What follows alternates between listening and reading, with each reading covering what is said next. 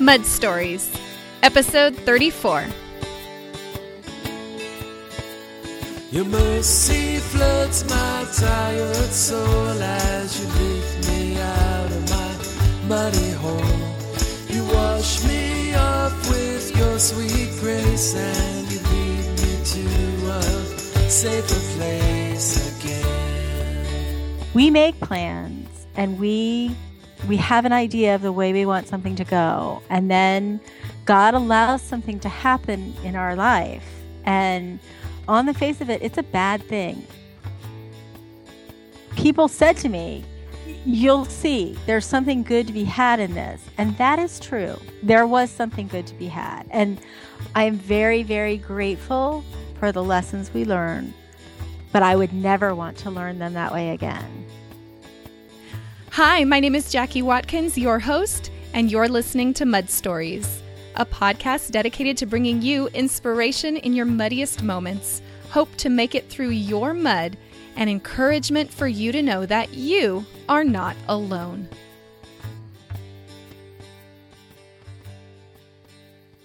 Hey, friends, welcome back to the Mud Stories podcast. And if this is your first time joining us here, I want to extend to you a big, huge welcome. And yet, I suspect many of you are returning today after listening to episode 33 to continue on with our conversation with Elizabeth Foss. And I can't be more happy that you've joined me too. And I must say, if you by chance have not heard part one of my conversation with Elizabeth, I would highly encourage you to just pause right now where you are in this episode. We'll be here when you come back and head on over to episode 33 where you can hear part one of my conversation with Elizabeth.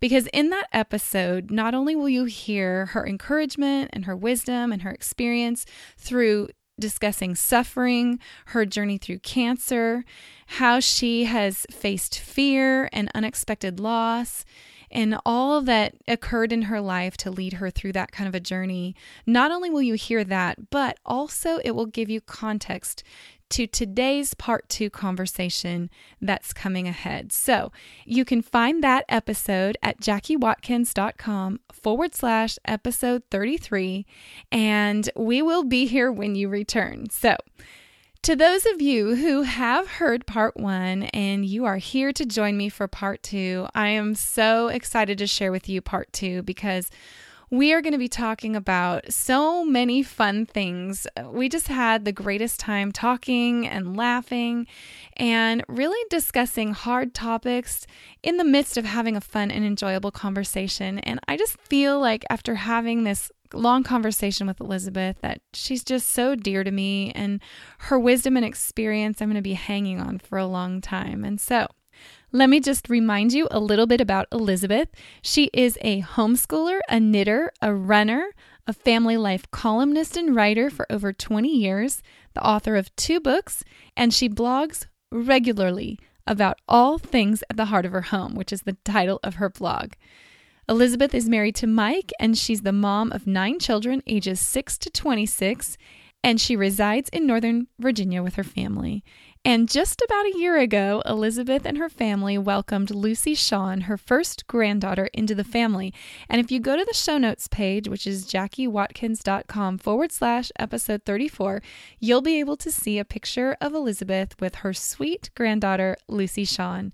And I just know you're going to love that. It's super cute. So, in this part two episode of my conversation with Elizabeth, we're going to discuss how to help our adult children through some hard things.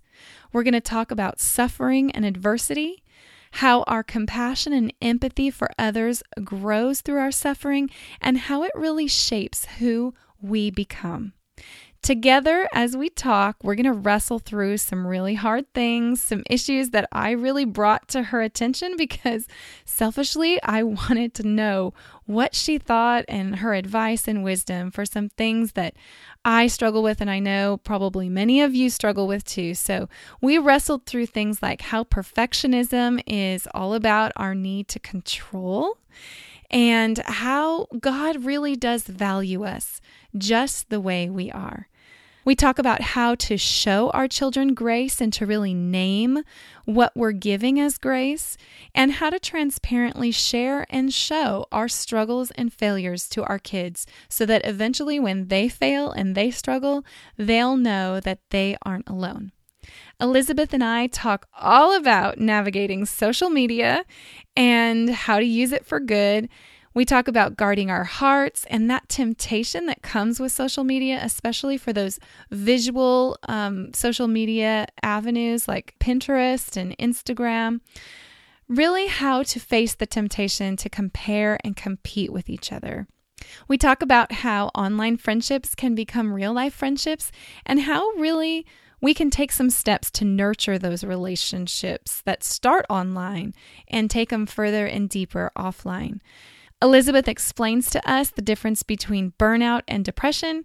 And at the end, she shares from her own heart all about the details of the Restore workshop, which she has founded and which is going on right now.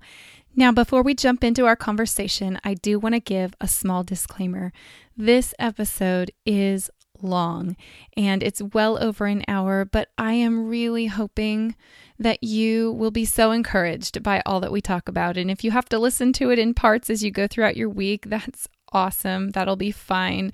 Again, most episodes will not be this long, but I just couldn't cut anything that she said. And I just loved, loved, loved hearing her input and her feedback. And so, quickly, because we're going to be limited at the end of the episode, I just wanted to mention if you are unaware that you can get a free app for this podcast, I want to tell you about it. If you have a mobile device, you can get a free app called the Mud Stories app. It can be found at jackiewatkins.com forward slash Apple app. Or if you have an Android device like me, you can find it at jackiewatkins.com forward slash Android app. Also, we have a sponsor for this podcast, and if you love listening to things, which I'm guessing you do because you're here with me today, you can receive a free audiobook today by going to mudstoriesbook.com. And this is a small way you can help support this podcast. You can sign up for a free trial. It's at no cost to you. You can cancel anytime, and a small portion goes to support this podcast. And so I would greatly appreciate it if you have time to check that out. It would really, really help in all the efforts we have here at Mud Stories to share all about adversity and trial and suffering and how God is redeeming it in His time in people's lives. Thank you, thank you, thank you for joining me today. I'm so glad. I wish I could meet each and every one of you and give you a hug and encourage you. And I know Elizabeth would agree. And so, without any further delay, we are going to pick up this conversation. Elizabeth has just shared about her son Mike's friend, Sean, and how Sean was diagnosed with a rare form of thymic cancer that really was super invasive and aggressive and spread really fast. And within a year, Sean died.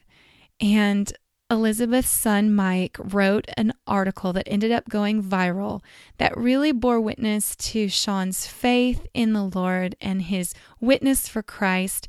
And really, so many heard about God because of and through Sean and his dying process and how he championed Jesus through it all. And so we pick up this conversation with Elizabeth sharing with us about how that article spread through social media and what a blessing that was, and how out of the mud we can rise, all because of Christ. Without delay, here is part two of my conversation with Elizabeth Foss. Enjoy.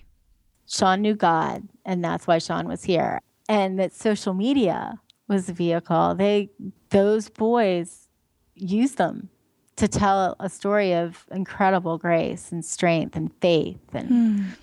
So yeah so out of the mud. Out of the mud we will rise. And it was muddy for sure. And um you know and and he does. He does rise so, well, I think it's just amazing how God used Sean's life to not only touch the lives of so many people who otherwise might not have heard about God, but even to minister to you guys personally who loved him so deeply. The gift that he gave you in his quotes or his words that he left behind, or just the way he fought till his dying day you know, so inspired all of you.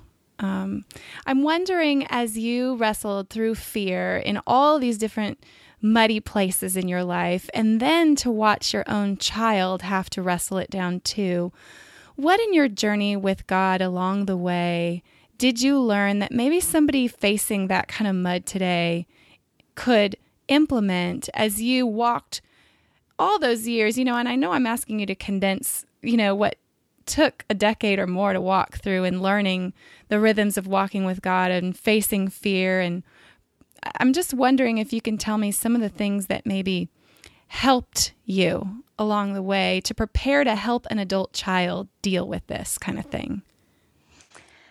Um, yeah. So, because it's one thing for us to deal with our own fears. Right. But when we see things that we've wrestled down and feel like we've gotten to a certain growth point in, and mm. then we see our children face it, it's it's just yeah a whole nother thing.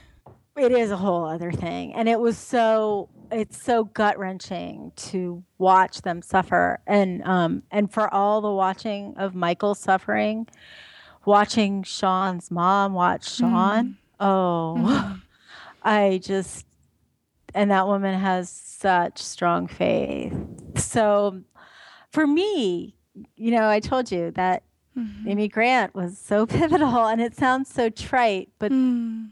the one thing that I needed to learn at the time, and I need to remind myself, is that we make plans and we we have an idea of the way we want something to go, and then God allows something to happen in our life, and on the face of it, it's a bad thing. I mean, there's just no way you could say, well, cancer's a good thing. And people said to me, you'll see there's something good to be had in this. And that is true. There was something good to be had. And I was probably able to say it maybe six months out, maybe before that. I have said forever that um, I am very, very grateful for the lessons we learned mm-hmm. through the cancer process, but I would never want to learn them that way again. Yeah and and I throw that in there every time. so it's like so I, there's no bad thunderclap or something. Yeah. But I am grateful. So with Michael, it was always reassuring him that God is in it. And I told him at the very beginning, when we still thought it was Hodgkin's disease, I said, you know, cancer doesn't happen to young people very often. And one of the hardest things about being young and having cancer is that all your friends are young too, and they're immature. And their first impulse, a lot of them, is going to be to run. And you need to not run. You need to dig deep and you mm. need to be a man and you need to be the friend that sticks closer than a brother because he's going to need you and he's going to need you when there's no one else there. And um, so when he was in the ICU at the end, and it was ugly, like just really ugly. Um, he has two brothers and two sisters, and his parents, and his friend Melanie. And they rotated through you know, they would do two at a time, mm-hmm. turns over and over at the bedside, just witnessing horrible things. And I was so proud of him because he really, he did, he stuck right there, right to the end, yeah. just closer than a brother the whole time. But I think it's important, whether it's a friend going through it or whether you're going through it yourself, to acknowledge that the song that I struggle with so much in the very beginning, and I remember calling Lynn and going, "What? What is this? What do you mean?" And um, I wish I could sing. I truly do, but I really can't. I'm not even going to try. So I had some mighty plans. Thought I held them in my hands, and my world began to crumble all away. Mm. I tried to build it back again. I couldn't bear to see it end how it hurt to know you wanted it that way. So I would get to that lyric and I go, What? Mm. What loving God wants it that way? Like, what in the world? I can't reconcile that with the whole loving father thing. No father would want to see your child suffer. Mm-hmm. But then she goes on to say, I'm so glad, glad to find the reason that I'm happy sad that you tore it all away. And it's like, that's it. It's a happy sad. Happy it's a, sad. it's knowing that he did allow this, but because he knows the beginning and the end, he allowed it because of who it would make you. You know, he allowed it because all those pieces are going to shatter, all those illusions of control are going to shatter, and then he's going to build it back again. Yeah. And it's going to be better than anything you could have even imagined. And it's hard when somebody dies to say, you know, I'm so glad. I had laid some mighty plans, thought I held them in my hands. Then my world began to crumble all away. I tried to I couldn't bear to see it end. How it hurt to know you wanted it that way. And I'm so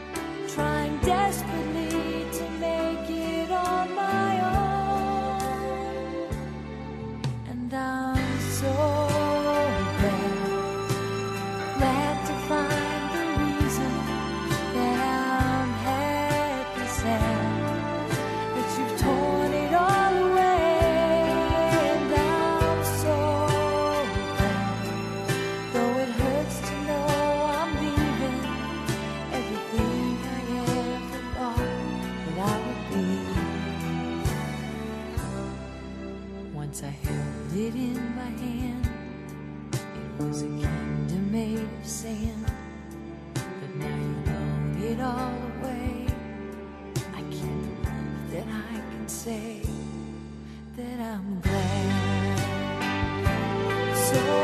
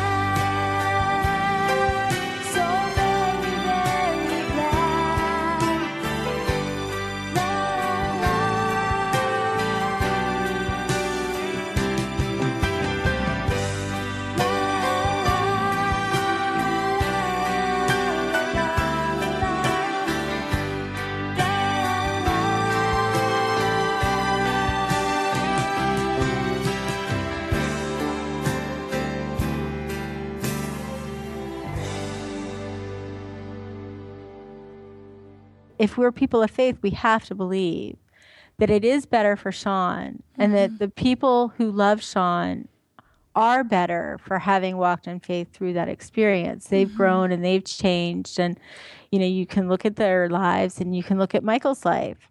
And I think in many ways, the same way our marriage faced cancer early, their marriage faced cancer early. Early. And and some of those issues of faith that I think kids grow up and and the youth group faith kind of thing, God is good thing, has to be tested in some kind of a, a trial by fire, and there is a blessing when it's tested early. You know, you know that Yeah. when when you get tested like that early in in your early 20s Mhm. um, it forever shapes the trajectory of your life. And, and I think I can be grateful in that now, you know? Mhm. It reminds me of that verse in First Peter about when it says that after we've suffered, Mhm. he restores and confirms and strengthens and establishes us That's right. into people who we never would have been without the suffering.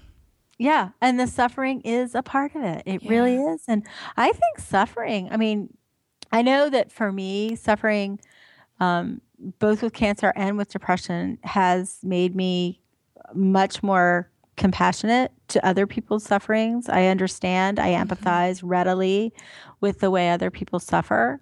And um, I'm grateful for that. Like, I'm grateful that's a gift now.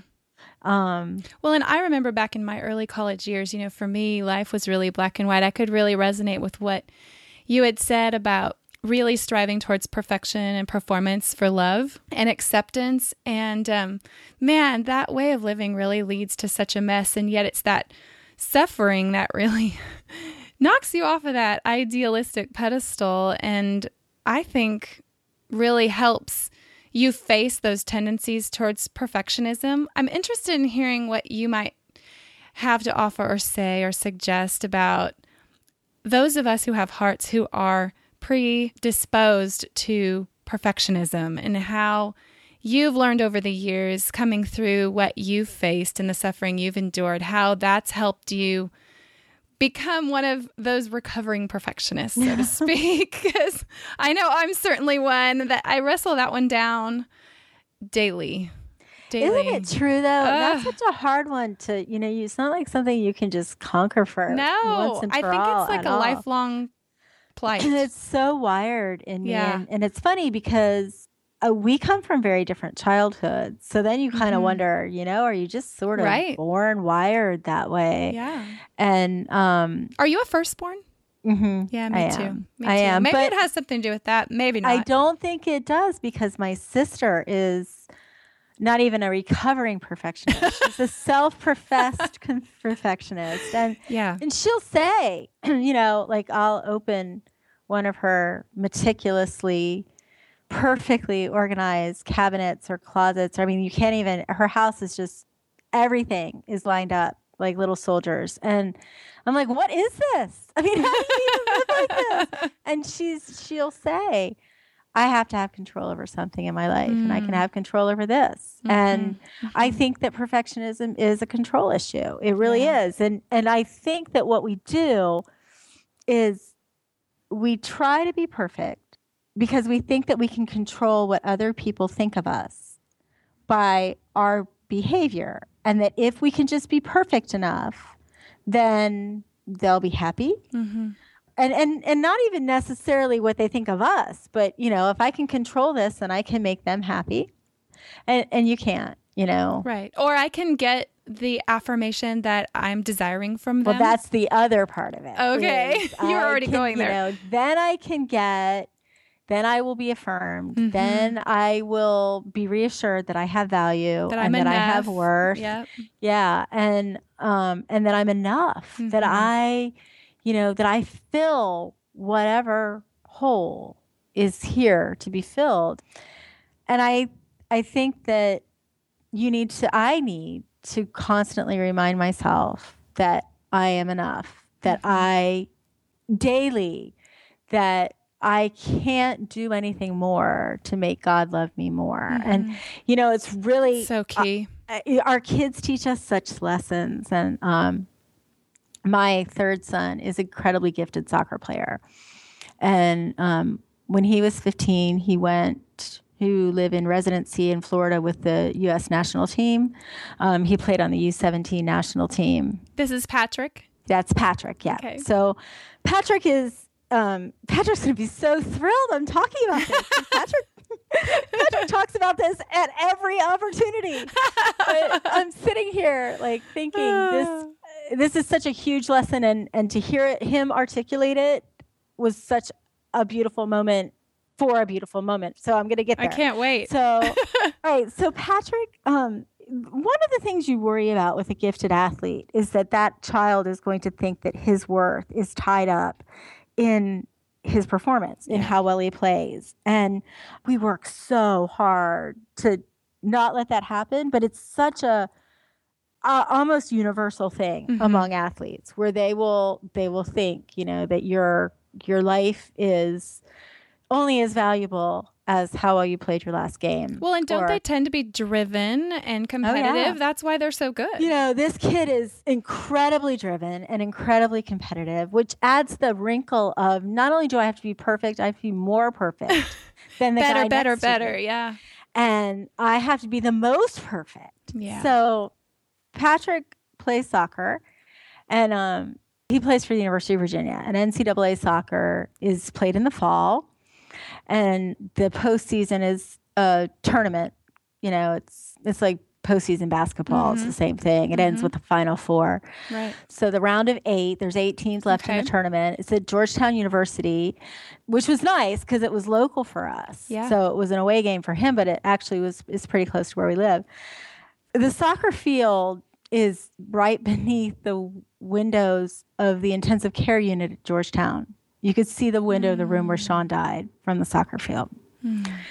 So Patrick, of course, was profoundly affected by Sean's story, and um, it was pouring rain, and the game went to overtime, and it wasn't settled in overtime, so it went to penalty kicks, and Patrick had a penalty kick to take, and you know he he spent all the time out there talking to Sean and thinking about Sean and mm-hmm. thinking about the joy of the game, and just you know taking the kick and and just really reveling in where he was and what he was doing and how mm-hmm. much Sean would have loved being there. They won the game in penalty mm-hmm. kicks and they went on to the final four. And they were playing the national championship game. Again, Wow. goes to overtime, again goes to penalty kicks. And Patrick was to take the fourth penalty kick. And he went out there and he was just like, everybody looked really serious, but Patrick's like laughing. I'm nervous and I'm not even at the game. I'm not even the mob and it's not even the game and I'm nervous. so Patrick and I'm standing on the bleachers like my husband's six four, so I was standing on the bleacher behind him with my arms like around his neck, Uh-huh. kind of watching. And this child is just taunting the keeper, and he's having the best time. He's like laughing, and he does this little run up that looks more like a kickball run up, and he uh-huh. he makes his he makes his kick his he scores his goal and Mm-hmm. um and he it does his his little celebration just points to heaven and Yeah. and people you know talked about who is this kid well and it didn't help that he had his hair in a bun because he decided it's another long story but he had a bet with the strength trainer that he was going to let his hair grow until they won a national championship. He's not lively or feisty or anything, no, right? not much. Not at all. So anyway, so you know, he's this kid who stands out because he was so relaxed and so ridiculous when he took this kick that people were talking about the bun guy. And um, so he actually had surgery to correct a deviated septum two days after the championship. So he and I spent a lot of time together Yeah. He had the surgery down in Charlottesville. So I went from the championship to Charlottesville with him and then stayed for the surgery and then stayed a couple days and came home. And um, one of the conversations we had, I was I said, I said, what was going through your head? Like, what was that? And he said, you know, it's interesting. I'm in an Athletes in Action Bible study, and it was probably a month ago. And the topic was being confident that God loves you just who you are and that your value doesn't change based on how you play or how you perform, that nothing can make him love you more. And he said it was weird because, you know, athletes in action isn't just soccer, it's Right. everybody, it's all of them. And he said, but the example that he used was penalty kicks. And, you know, he said before you go to hmm. the penalty kick, are you thinking, if I make this kick, God is going to love me so much more than if I screw it up. Or are you resting in the knowledge that mm. no matter what happens, you will be just as loved and just as valued? And he said, So I got up there and I just thought, God loves me and we're going to mm. have some fun with this. And I mm. did. And I thought, wow, I wish I knew that when I was 20. I know. Me too. That is so awesome. That is Because if you can really, really know that under a Mhm. situation like that, know that for the rest of your life, Mhm. that you know that you're loved and it's not based on your performance. And and even if other people because the reality is that, you know, the other people in your life are not God. And they actually may express displeasure when you screw up. and there you know, may not be grace flowing from them. no, there may not. And and that's kind of the rub of learning to live free of perfectionism, hmm particularly if you're in a situation where you can't really escape that.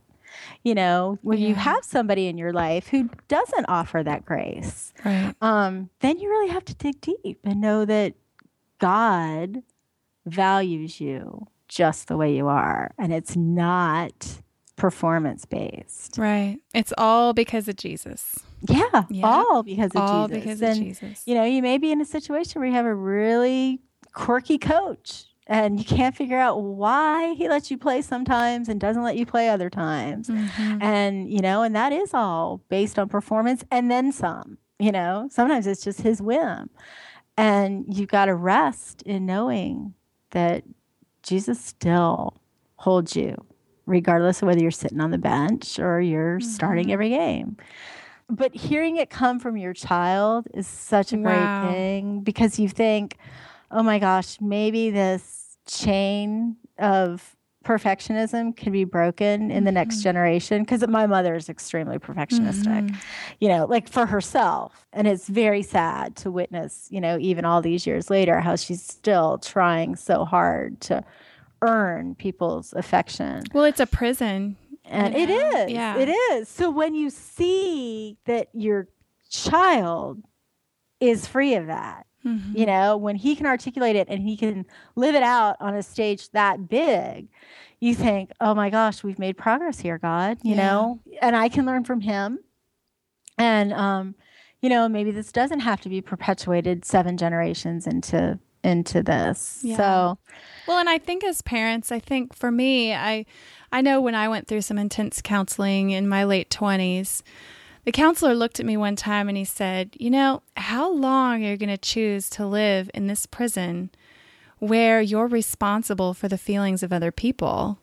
right You know, and his words have continued to remain with me in that he said, you know, you're responsible to people. You know, we're, we're responsible to our spouses, to our children. You know, we have relationship, but we're not responsible for them, for their feelings, Right. for how they deal with life or how they respond. We can only be responsible for our own selves. And I think perfectionism in that sense of control or fear or that longing to be accepted really, like you said, is a symptom of control.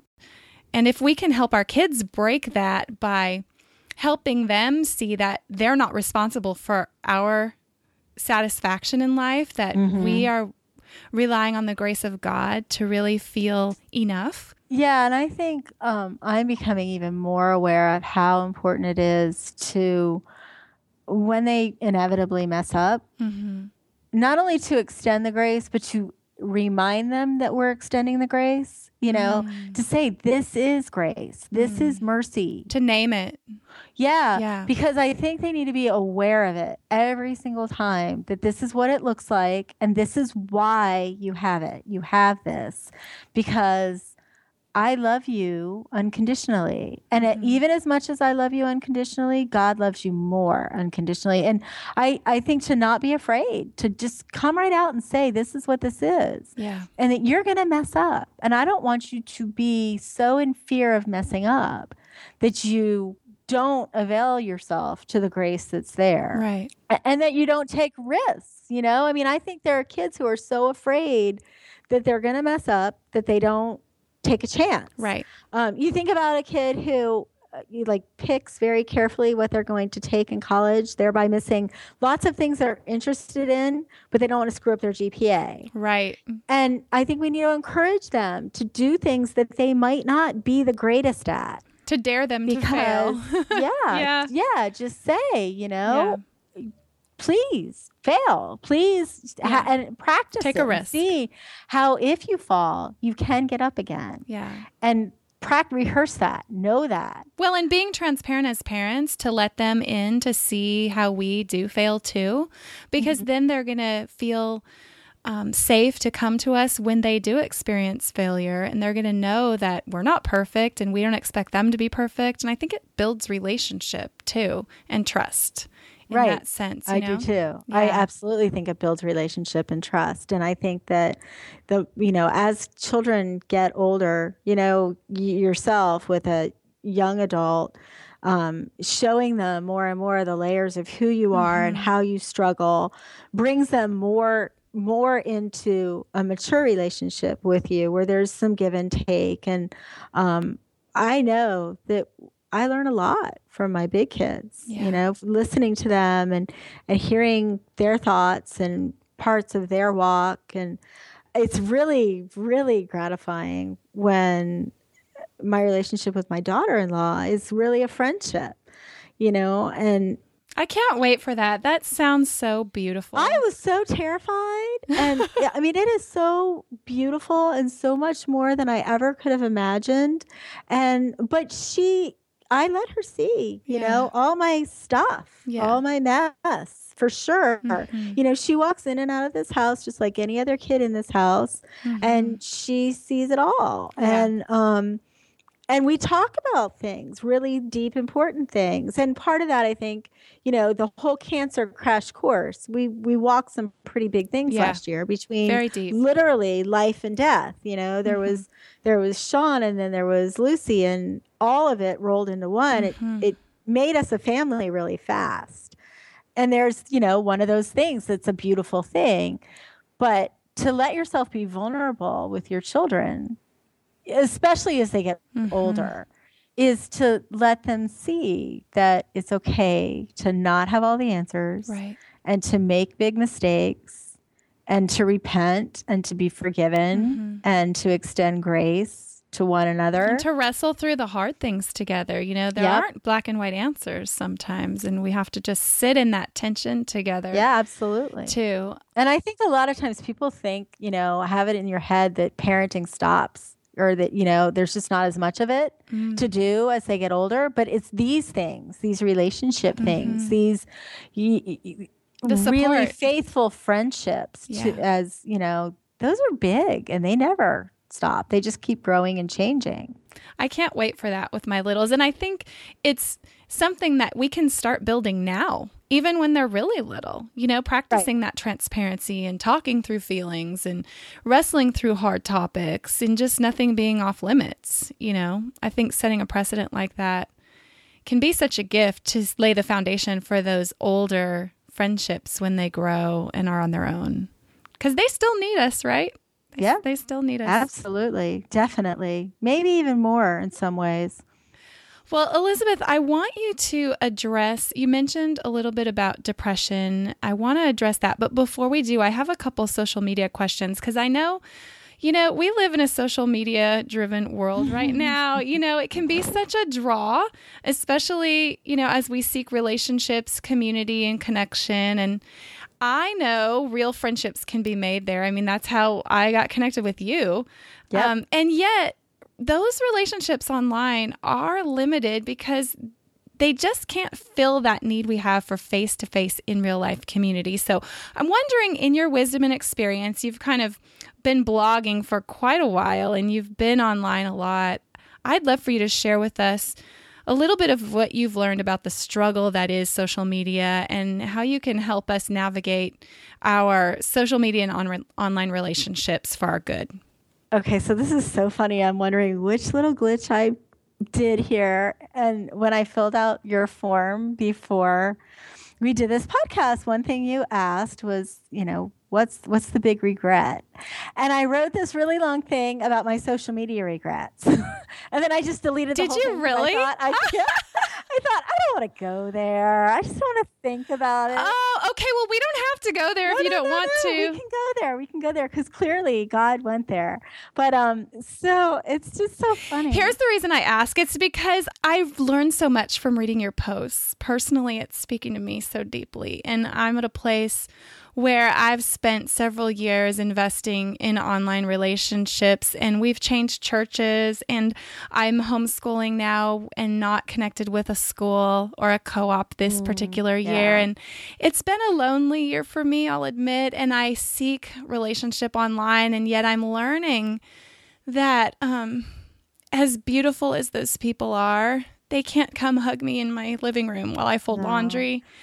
And um, so a lot of the posts as I was reading on your site were speaking to how much you've learned. And I'm just personally selfish and wanting to learn from you, to be honest, and uh, get some I wisdom think- from you. I don't know. I, I mean, I think that's the honest answer. Is I, I don't know. I um, well, exactly five years ago, I was really active on a message board that I founded, and that I poured a lot of myself into. I thought it was a pretty tight community, and I was pretty proud of it. You know that we had done some really good things. It was a homeschooling message board. It was faith based, and to make a very long story short, I was kind of excused from it, um, which I still kind of You were wrap my- dismissed. yeah, from the message board that I founded. Um, and and it was there were issues of faith. Um, and and basically faith and Hmm. How homeschooling painful. and how I was raising my kids and um, and those are really hard things to see in print. Um, Very and painful. I became very, very gun shy, you know, backed way away. Um, and kind of my blog had always been a place to just record my thoughts. I when I first started blogging, I was so excited about the fact that I wasn't constrained by 500 word count on a column like I had been for so many years. I could go further and deeper if I wanted to. right. And then in the early days of blogging, pictures weren't that great. You know, they just didn't. But as they became a bigger thing, that was just so nice to have this pretty visual. And so it really was my creative outlet. Place. Yeah. And um, I thought long and hard about stopping and just kind of cutting away altogether from online anything. Um, but as painful as it was, there were people who were still my friends. Yeah. And I was really grateful for them. And I've made really good friends. It- it- when I'm honest with myself, I, I have a tendency to go to the other extreme and say, it's all bad. Social media is bad. Take It's them all, off my phone. Yeah. We should all just, and I've done that. I've taken them all off my phone. And um, the big joke in our house a couple months ago was, you know, when MySpace first came out, I Michael was Yeah. probably 15 or 16, and I went just completely neurotic. And you know, you're not going to do that, and you're not going to have a computer, and you're not going to do this, and you're not going to do that Oh, control, right?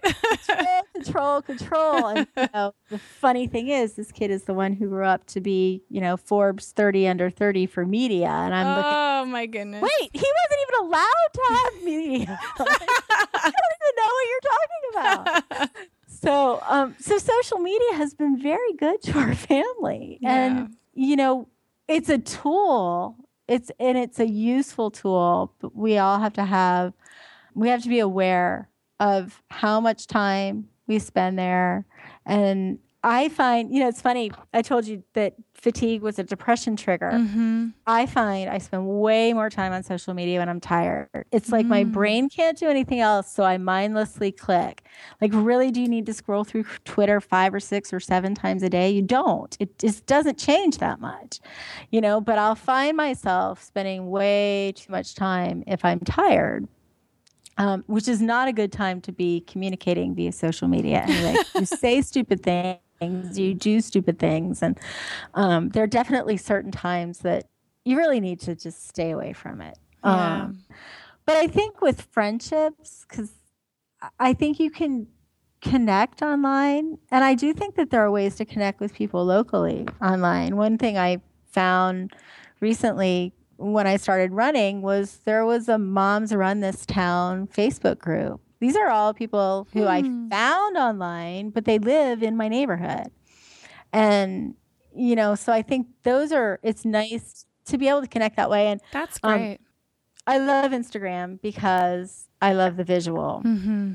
And I love, I was thinking this morning, uh, my Instagram, my feed, where I've curated and really put nothing in my Instagram feed that isn't something I want to see. You've stewarded it. I really, really have, much more so than my Twitter feed, which I, at Twitter, I always think, oh gosh, I really am tired of listening to this person whine, or I don't want to see this pop up.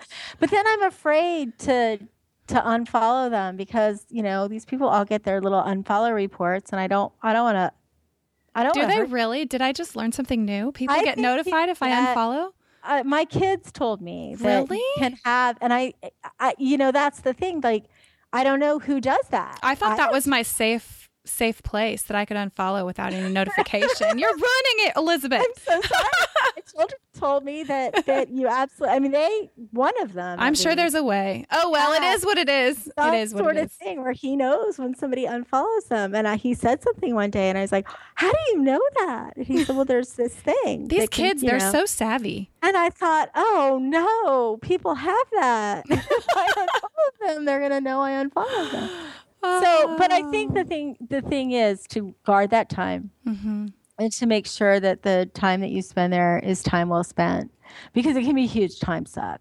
And Oh, it can for sure. It's sure. really important to resist the urge to compare and compete, Yeah. um, particularly with those visual mediums, because it's so easy to look at the way somebody.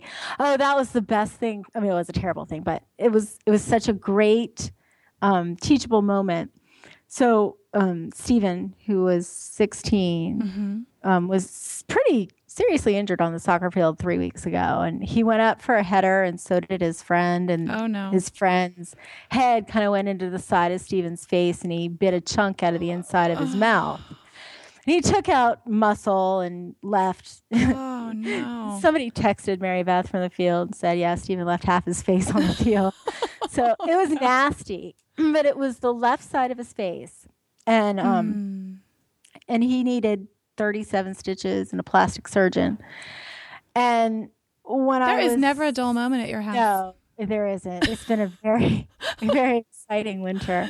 Um, so I went into the emergency room, and he was already there when I got there, and I was sitting on the right side of his face. And Mm. because he's 16 and very much aware of social media, he's like, "So take a picture so we can Snapchat this." So, um, Yep. so I took a picture and from the the right side of his face, and um, I I had a picture of him on Facebook, and it like a day or two later, Yeah. Uh, but it was the same picture. And somebody said, "Well, he looks just fine. He doesn't look any worse for the wear."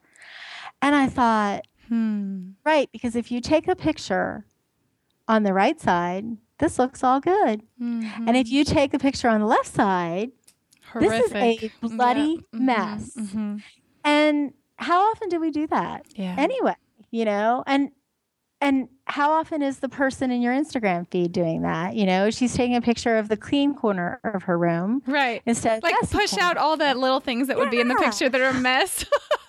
you know sweep that corner up and we'll put this on there you know and i think that we need to remind each other that that it's not always the way it appears and then we shouldn't compete with somebody's visage you know Yeah. so um, or just to keep in mind that it could possibly be a right-sided picture you're seeing.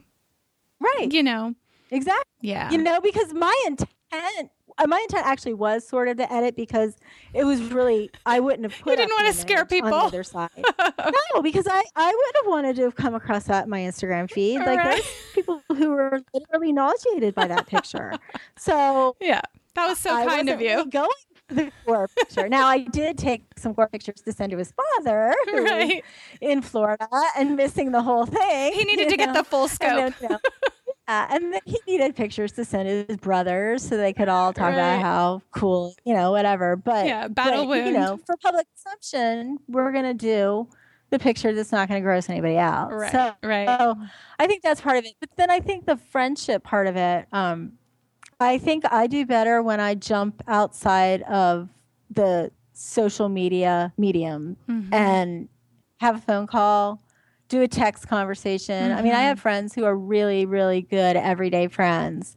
One of them's in South Carolina, and one of them is in Mississippi, Mm-hmm. and and we text all day long Yeah. and and it's real it's very Mhm. real but it's different than what you get in a conversation on twitter or a conversation on instagram Yeah, because it can know, only that- go so like- far. Yeah. right and, it- you know it's like how many generations removed kind of thing um Mhm. can it be and and so i think that when you bump into somebody online who it really seems like a kindred spirit there are ways to introduce your voice Mhm. you know voxer or phone calls Yeah, Voxer is great. um yeah you know and i i think it's good to meet them yeah. for real because I think that that can tell you a lot. There's another dimension to that person, yeah. and and and those real life meetings can make or break friendships too. absolutely You know, sometimes you can meet somebody for real that you knew online and go,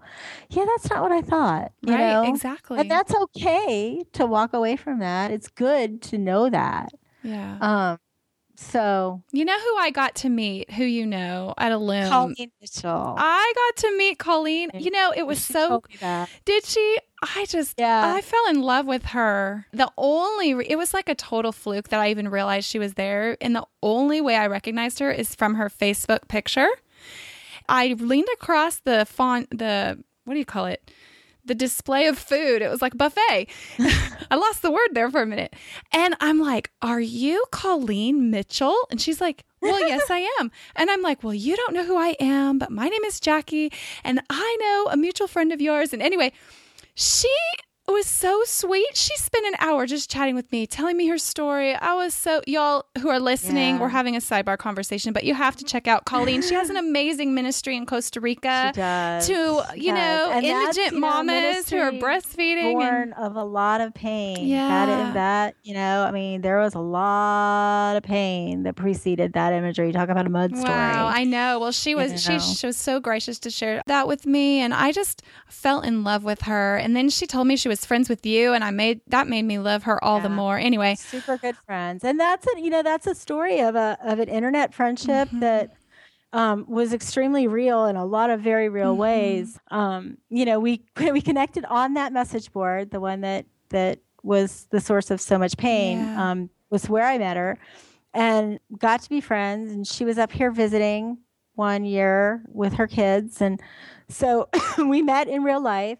And then we just started talking a lot. And we had gotten to the place where we were planning school together, even though she was in Louisiana and I was here, and um, kind of holding each other accountable prayer wise and just really talking all the time. that's beautiful. And um, it was September 1st of 2009, and we'd been chatting on the phone while her son Bryce was asleep. And we had all these grand plans. We were doing a unit study on Africa. And I had just hung up and gone upstairs, and Patrick came up with a phone and he said, It's Mrs. Mitchell's sister. And I was like, Oh, Mm. this can't be good. And Bryce had died in his sleep. Mm. And um, from afar, we raised a tremendous amount of support for her and um, raised money for a funeral. And uh, my husband worked with a funeral director from here in order to to help her there. It was really remarkable how much we were able to connect in very real ways across the miles. And then a year later, she spent that first anniversary here Mm. and you know you just kind of got knit together Yeah, in- in absolutely. one of the saddest saddest moments that a mother could Mm. ever live and from that was born her ministry in costa rica to mothers um, Yeah. indigent mothers and babies. Um, so yeah. Well, we just headed off about that, and uh, I too have experienced beautiful, real friendships from meeting people in person. And I think you're right. You know, I think it's important to make an effort not to keep it superficial, but to make that extra effort to go that extra mile, maybe a text or a phone call, because, and then a meeting, because it really, they can be the most beautiful, real relationships, you know? So. Well, Elizabeth, I want you to share with everyone your latest project that you're doing, which has been born out of mm-hmm. this wrestling of ebbing and flowing in and out of depression versus burnout and you know, all that God taught you through not only coming through fear and the issues of control and perfectionism, but burnout and depression. Can you speak to me first and tell me what's the difference between burnout and depression? Because yeah, there there is a one. difference, right? And then Yep. some yeah, no, there is a difference. Well, let's talk There about that first. Tell me about that.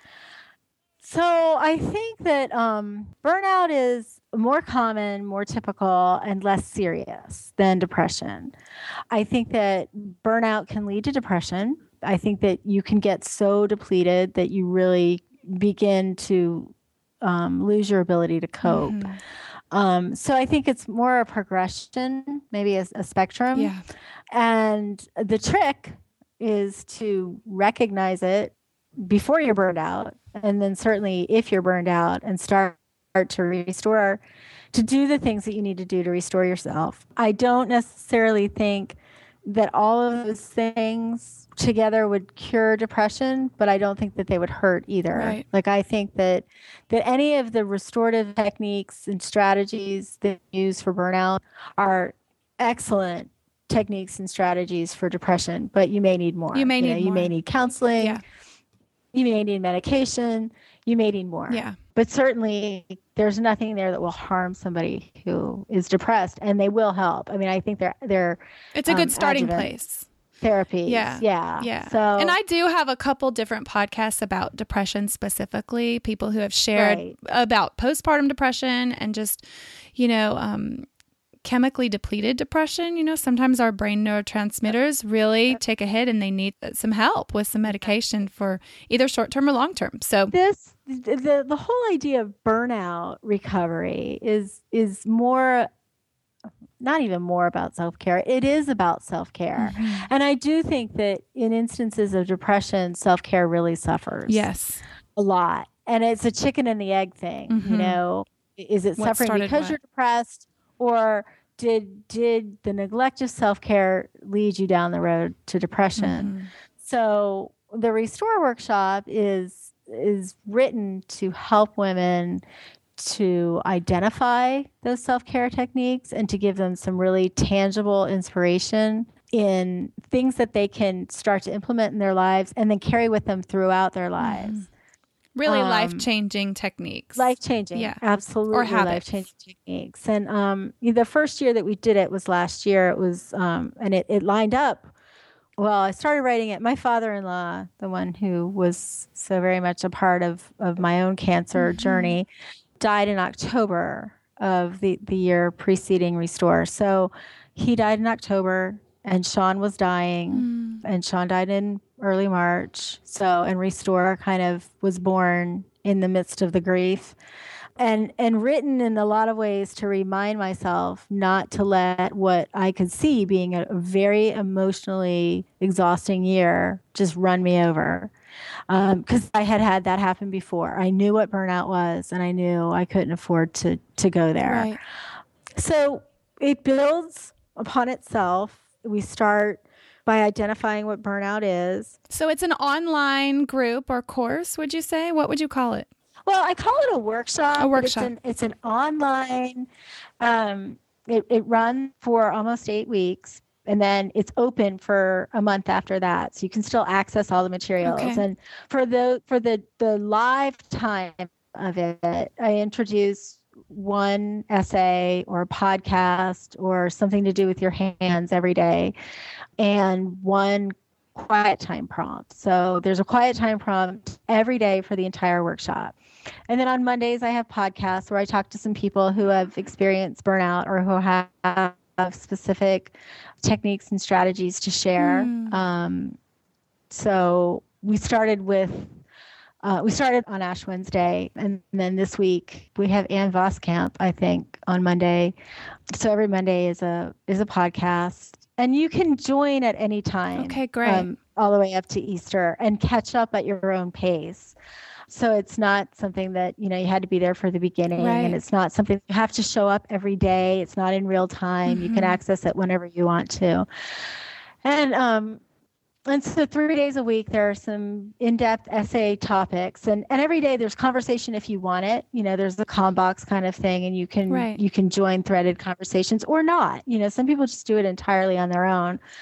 And we start with kind of identifying what burnout is and, and naming it and really describing it and then talking about how to implement some of these strategies. And we talk about rest in the very beginning and prayer and nutrition Mm. and exercise. I'm trying to think my way all the way creativity too. You have um tell about the things your hands can do too. I thought that was wonderful. Uh, okay, so yeah, so three days a week are the three days a week we have the the essays, and then on Friday we have you know something that's more hands-on and tangible creativity things because I feel like creativity is really important, Mhm. and a lot of moms neglect that in the busy seasons of Yeah. life. You I know I they- do for sure. They just you know their creativity gets narrowed down to how am I going to get this many kids, this many places at this much time.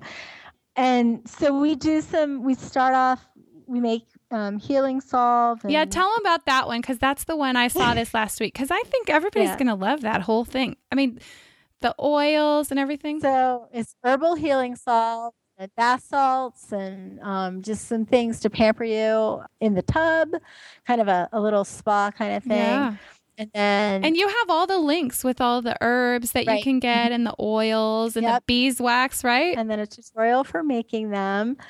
Um, so even people like me that are craft challenged, your directions are thorough, Yeah. right? yeah, absolutely.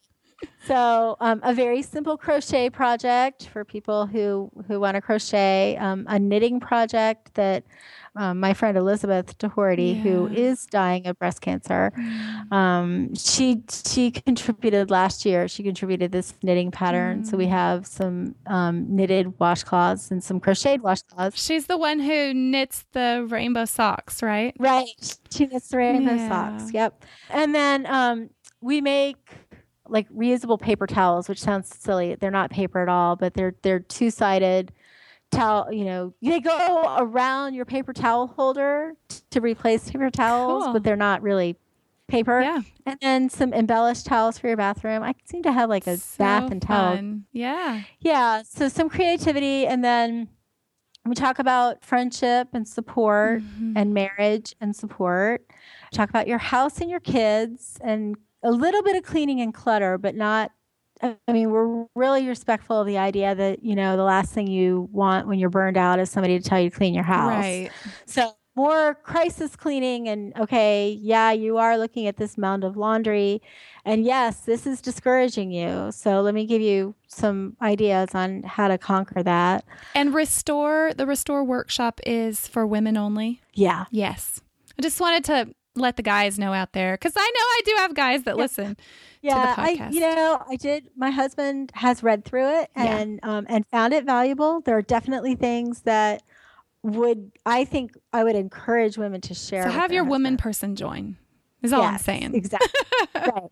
And she can share it with you Yes. because you would feel it's a little it's a little flowery Yeah. for you. Yeah. And then, you know, we talk about grief and recovering from the ashes of burnout. And we end with Easter, Yeah. really, and resurrection and new life. And I had, I think, oh gosh, I'm, I don't know, probably a quarter of the women who took it last year came back this year, even though there's not that much new content. Mm. um, and you they just really liked it. They wanted to be a part of the community again. They wanted the encouragement again. They wanted to treat themselves again. And i found that really encouraging and i really heard a lot from women who took it last year who said this stuck with me. This was something that really became a part of who i am and has really helped with the challenges this year. So i'm excited. We just got started. So this is a new group of people and i'm excited to travel this journey again Yeah. and to, to remind myself you know? Because i think when we write so often i know for me when i'm writing uh, i'm writing to work it all out in my own Yeah. head and then i reread it and i go yeah that's the way it is. Yeah. and then i live it. And this is that for sure definitely So if someone wants to check out the restore workshop, where would they go? So it's www.nurturingjoy.com. and you get access to the website which makes you makes everything accessible to you all the comment the the discussions in the comment boxes Because it really is a community. Right. It is a community. Um, the essays are on PDFs, so you can print them out or you can just download them and read them offline if you want. And uh, the tutorials are also PDFs and they're yours to keep. The podcasts have to be listened to on the computer. Like you can't download them because they're password protected mm-hmm. and we couldn't find a good way to do that. but there are transcripts of the podcast that you can take away. Yeah, I thought that was lovely that you did that because, you know, a lot of us want to go back and savor those words that Right. taught. Right. And the whole thing is live through it'll it'll be live a month after it ends. So you'll be able to listen to it again if you want. So a full 12 weeks worth of content, you know. Right. Yeah. Right. Yeah. Love that. Yeah, definitely. And I what I love so much about it, what you've done, Elizabeth, is that you've taken really the suffering, the journey that you've been on, the struggle through that fear and control and cycles of burning out and how to recover from that and and you've really curated a way that you found personally has helped you walk out of burnout in those times. And in a way, Right. you've curated it all as a gift back to share with all of us. And You get Yeah, it. You do. You that's what I understand. That's exactly what it is. That's exactly what it is. And it always amazes me mm-hmm. when I take something that's so personal to me and I realize that other women are experiencing Yeah. it almost the same Yeah. way.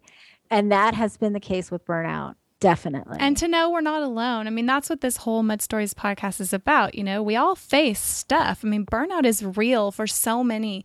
It's very easy to get burnout. And I think a lot of the things that you've learned along your journey that you're offering back in this Restore workshop really can help us circumvent the downward spiral of that progressively worsening burnout that just really can very seriously lead to real depression. yeah, exactly. And I love that it's faith based, that you focus on time with God and, you know, time in nature too. And, and, um, I'm just really thankful that, that you, uh, went forward and released that. I'm sorry that I missed the first year, but I'm excited about this year.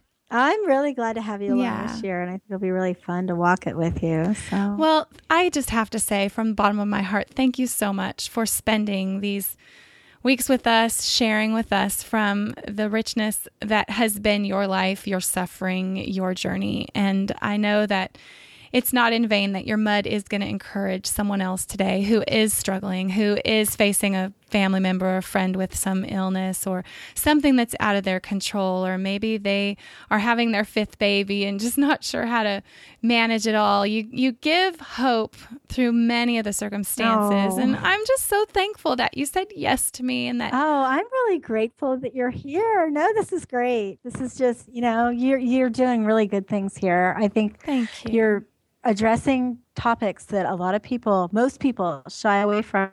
But anybody who's walking those things are just looking so desperately for support and camaraderie. Yeah. and it's here, and it's such a gift. Thank you. It really is. Well, how can they find you online other than the Restore Workshop at nurturingjoy.com? Where else, if they want to read your writing, I am go? at www.elizabethfoss.com. okay, great. So And I will link to all of your social media things so they can uh, find you. Okay, thank you very much. That'll be um, great. Oh, Well, have a great evening. you too. Okay, bye bye. Okay, bye. Well, that concludes my amazing part one and part two episodes with Elizabeth Foss. And I just cannot thank her enough for her time and her wisdom and her words, for coming here and sharing her heart so transparently and, and opening up her life to us so that we could learn and be encouraged by all she's been through. And wow, I just feel so blessed that I made a new friend in Elizabeth. Um, and I'm just so, so very thankful for her. And if you want to find any of the links mentioned in this episode, including all the information on how to register for the Restore workshop, and that is open for registration through April 12th of 2015, and I think you'll really be blessed if you join us there. It's just been a really wonderful season of Lent for me so far, and I'm giving thanks to Elizabeth for creating such an environment of serenity and peace and restoration. And so all the links will be included over at jackiewatkins.com forward slash episode 34, including the lyrics to that amazing song by Amy Grant. It's called So Glad, and it was written by Amy herself and Brown Bannister, who actually is the father of Ellie Holcomb, and a man who helped Amy start her career, Chris Christian. And so Thank you to uh, Amy Grant for all her inspiration to all of us over all the years. And I know I have renewed uh, time, you know, these last few weeks listening to a lot of old Amy Grant songs. And, you know, maybe you should make your own Pandora station of Amy Grant. I think you'd be encouraged to. So her songs are timeless, and I'm so thankful for the life she's also lived. It would be my absolute dream to have her on the Mud Stories podcast. So if, if you'll all, uh, you know, say a prayer, maybe we can have Amy Grant come share with us. That'd be amazing. I'm just so filled up and thankful. And so, no matter what you're facing today, no matter where you've been or what lies ahead, may you find a grateful song to sing. I'll see you next time. Have a beautiful day.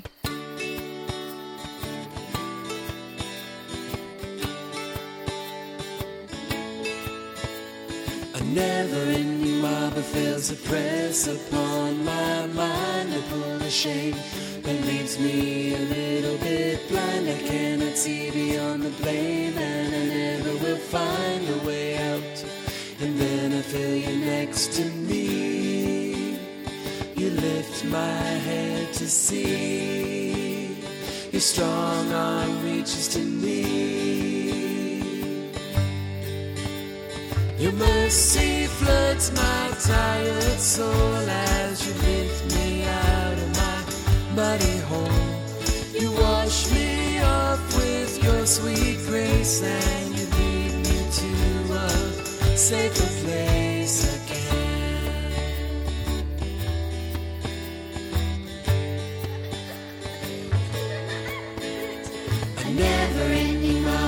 fails press upon my mind. I pull a shame that leaves me a little bit blind. I cannot see beyond the blame, and I never will find a way out. And then I feel you next to me. You lift my head to see. Your strong arm reaches to me. Your mercy floods my tired soul as you lift me out of my muddy hole. You wash me off with your sweet grace and you lead me to a safer place. You overwhelm my broken thoughts and you mend my lost and damaged heart. I find myself where A grateful song to sing, a grateful song to sing, a grateful song.